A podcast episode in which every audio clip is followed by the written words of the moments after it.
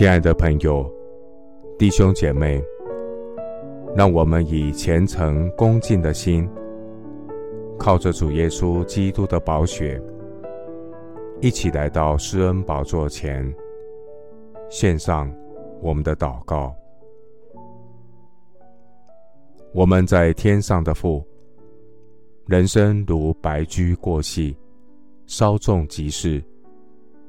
求你指教我们怎样数算自己的日子，好叫我们得着智慧的心，不徒受恩典，不白占地土，帮助我做恩赐时间的好管家。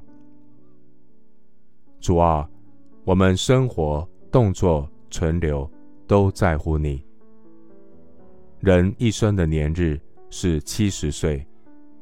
若是强壮，可到八十岁，但其中所经花的，不过是劳苦愁烦，转眼成空，我们便如飞而去。谁晓得你怒气的权势？谁按着你该受的敬畏，晓得你的愤怒呢？求主赦免我们过去单顾自己的罪。没有先求神的国和神的义，赦免我们汲汲营营的求自己的事，并不看重耶稣基督的事，让宝贵的光阴白白流逝。主啊，我要谨慎自守，警醒祷告，不浪费神赐给我宝贵的光阴，不让自己的生命。在许多的醉酒、荒宴、崇拜无形偶像中，一点一滴的消失。求主救我脱离没有尊主伟大的盲目生活，好让我的生命不徒受恩典，能为主而活。亲爱的主，求你教导我学会如何爱惜光阴。用智慧与外人交往，不让自己的生活被盲目的忙碌所占据。